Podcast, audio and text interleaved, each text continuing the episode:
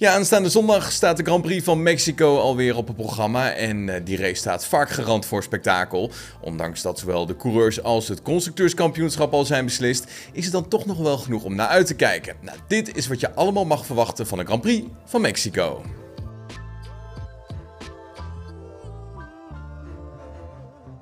Verstappen kende in Texas wat frustratie toen een haperende Wilken hem vanaf de leidende positie terugwierp naar de derde stack. Maar de Rebel-coureur die herpakte zichzelf en kwam uiteindelijk toch als eerste over de streep. En daarmee heeft hij dit seizoen 13 overwinningen op zijn naam staan. Een Formule 1 record dat hij momenteel deelt met Michael Schumacher en Sebastian Vettel. Ja, met nog drie races te gaan zou hij dit record zo eens kunnen verbreken. En kijken naar het verleden heeft Verstappen goede papieren in Mexico. Van de afgelopen vier races won hij de drie. Nou, tel daarbij de huidige vorm van zowel hemzelf als Red Bull Racing bij op.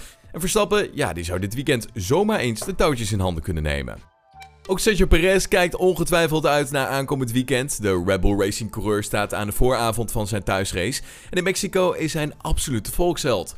Verstappen en Red Bull Racing zijn daarnaast daar ook toch best wel geliefd, zelfs al voor de komst van Perez. Maar goed, laten we voor Perez hopen dat hij net zo'n succesvol weekend kent als afgelopen seizoen, waarin hij als derde over de streep kwam en daarmee voor het eerst op het podium stond in Mexico. De wereldtitel bij zowel de coureurs als de constructeurs is inmiddels in beton gegoten, maar om de overige posities oh, wordt toch wel aardig flink geknokt. Zo is de strijd om de tweede plaats in het coureurskampioenschap nog in volle gang. Momenteel is het Leclerc met 267 punten die zich direct onder Verstappen schaart. Maar Perez zit daar net onder met 265 punten. Bij de coureurs eindigde nog nooit hoger dan de vierde plaats in het wereldkampioenschap. Ja, voor allebei is er winst te behalen. George Russell met 218 punten, Sainz met 202 en Lewis Hamilton met 198 punten zijn wiskundig gezien echter ook nog niet uit te sluiten.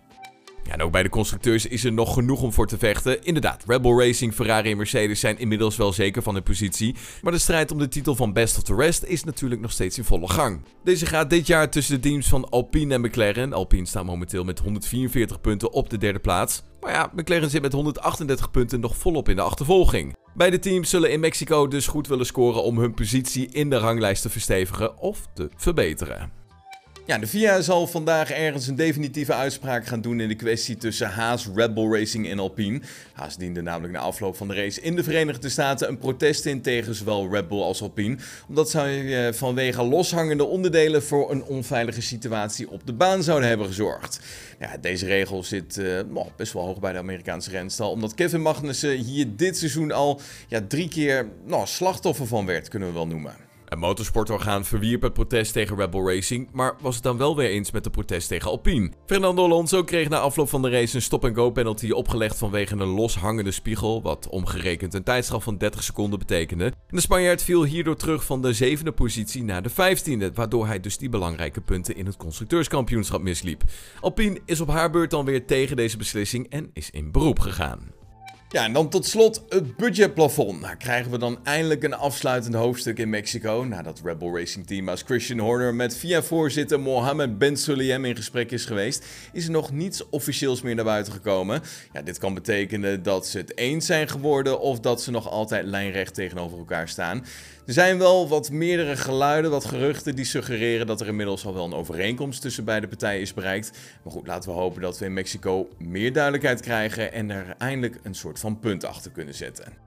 Heb je genoten van deze aflevering? Laat van je horen op onze Apple Podcast pagina of volg ons op Spotify. Zie ik je morgen weer. Tot dan. Hoi.